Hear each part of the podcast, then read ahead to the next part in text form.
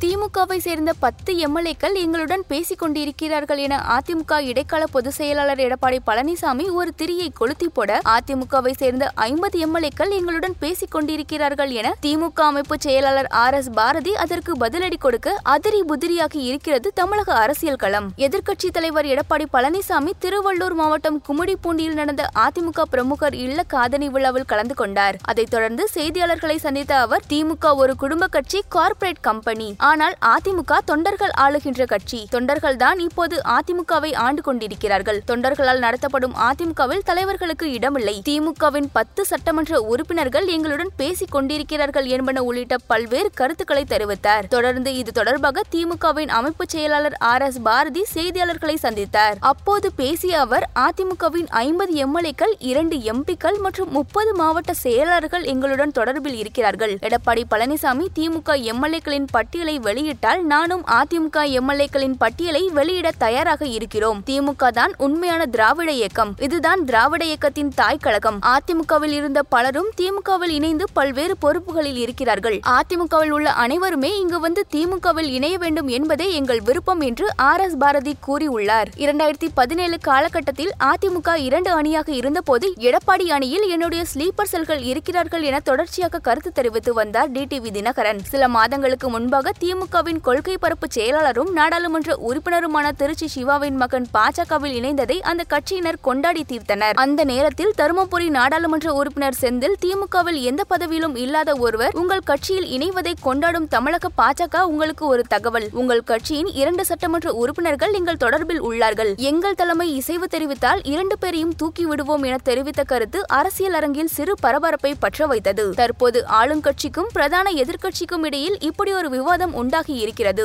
இந்த நிலையில் எந்த அடிப்படையில் எடப்பாடி பழனிசாமி இப்படி ஒரு கருத்தை தெரிவித்தார் என்பது குறித்து அதிமுகவின் செய்தி தொடர்பாளர் சிவசங்கரியிடம் பேசினோம். மக்களால் தேர்ந்தெடுக்கப்பட்ட ஓர் அரசாக திமுக அரசாங்கம் இருந்தாலும் முதல்வர் ஸ்டாலின் அவரின் மகன் உதயநிதி ஸ்டாலின் அவரின் மருமகன் சபரீசன் என அங்கே அதிகார மையம் என்பது மூன்றாக இருக்கிறது. ஒவ்வொருவரும் அவரவருக்கு பிடித்தமானவர்களுக்கு பொறுப்பு கொடுப்பது கான்ட்ராக்ட் கொடுப்பது மந்திரி சபையில் இடம் கொடுப்பது என அதிகாரம் செலுத்தி வருகிறார்கள். இப்படி இருக்கும் போது திமுக சட்டமன்ற உறுப்பினர்களுக்கு யாரிடம் செல்வது என்கிற சோர்வை கொடுத்து விடுகிறது. பத்து வருடங்கள் தொடர்ந்து ஆட்சியில் இல்லாத போது கட்சிக்காக பணம் செலவழித்தவர்கள் நிர்வாகிகள்தான். ஆனால் அவர்கள் ஒரு வேலைக்காக போனால் தலைமையில் இருப்பவர்கள் செய்து கொடுப்பதில்லை. ஒரு கான்ட்ராக்டுக்காக போனால் கண்டு கொள்வதில்லை கட்சி நிகழ்ச்சிக்கு பணம் கேட்டால் கொடுப்பதில்லை என்னும் போது இயல்பாகவே அவர்களுக்கு ஒரு விரக்தி உண்டாக்கி விடுகிறது. அதனால் தான் அவர்கள் குடும்ப அரசியல் இல்லாத ஜனநாயகமான இயக்கமாக அதிமுகவுக்கு வர விரும்புகிறார்கள். அதைத்தான் எடப்பாடியார் கூறியிருக்கிறார். ஆனால் ஆர் எஸ் பாரதி ஏதாவது பதில் சொல்ல வேண்டும் என்பதற்காகவே ஒரு பதிலை சொல்லி இருக்கிறார் எங்கள் கட்சியை விட்டு குடும்ப அரசியல் நிறைந்த திமுகவுக்கு போகிறார்கள் என்பது வேடிக்கையாக இருக்கிறது. ஆர் எஸ் பாரதி சொல்வது பொய் என்பது எங்களுக்கு மட்டுமல்ல நாட்டு மக்களுக்கே நன்றாக தெரியும். அதனால் அது குறித்து பதில் சொல்ல ஒன்றுமில்லை என்கிறார் அவர். இது குறித்து திமுகவின் செய்தி தொடர்பாளர் கான்ஸ்டைன் ரவீந்திரனிடம் பேசினோம். நூற்றுக்கு நூறு பொய்யான ஒரு தகவலை அதிமுகவினர் பரப்பி வருகிறார்கள். அடிப்படை ஆதாரமற்ற கருத்துக்கள் இவை. ஒருவேளை அவர்கள் சொல்வதைப் போல பத்து எம்எல்ஏக்கள் இங்கிருந்து அங்கே செல்கிறார்கள் என்று ஒரு வாதத்துக்கு வைத்துக் கொண்டாலும் என்ன விளைவு உண்டாகிவிடும்? சொல்லும் விஷயங்களை விஷயங்களில் ஒரு அடிப்படை லாஜிக் வேண்டாமா? சம்பாதிக்க வழி இல்லாமல் தான் அதிமுகவுக்கு போகிறார்கள் என அவர்கள் சொல்வதன் மூலம் கடந்த ஆட்சியில் நன்றாக சம்பாதித்துக் கொண்டிருந்தோம் என ஒரு ஸ்டேட்மெண்ட்டை அவர்களை தானாக முன்வந்து ஒப்புக்கொள்கிறார்கள். எடப்பாடி பழனிசாமி அடிப்படை இல்லாத ஒரு கருத்தை சொல்லும் போது அதை நக்கலடிக்கும் விதமாகத்தான் அண்ணன் ஆர் எஸ் பாரதி பதிலுக்கு எங்களிடம் எம்எல்ஏக்கள் பேசி வருகிறார்கள் என்கிற கருத்தை சொல்கிறார். முதலில் அவர்கள் கட்சி விஷயங்களில் அவர்கள் கவனம் செலுத்தட்டும். ஒருமுறை அவரும் ஒருமுறை இவரும் மாறி மாறி குதிரை ஏறி கொண்டிருக்கிறார்கள். குரங்கு பங்கு வைக்கும் கதையாக பாஜக இருவரிடம் விளையாட்டு காட்டிக் கொண்டிருக்கிறது. கடைசியில் இருவருமே அப்பம் இல்லாமல் தான் போக போகிறார்கள். அதை மறைப்பதற்காக திமுகவில் இருப்பவர்களே என்னை மதிக்கிறார்கள் என காட்டிக் கொள்வதற்காக இப்படி பேசி வருகிறார் எடப்பாடி. திமுக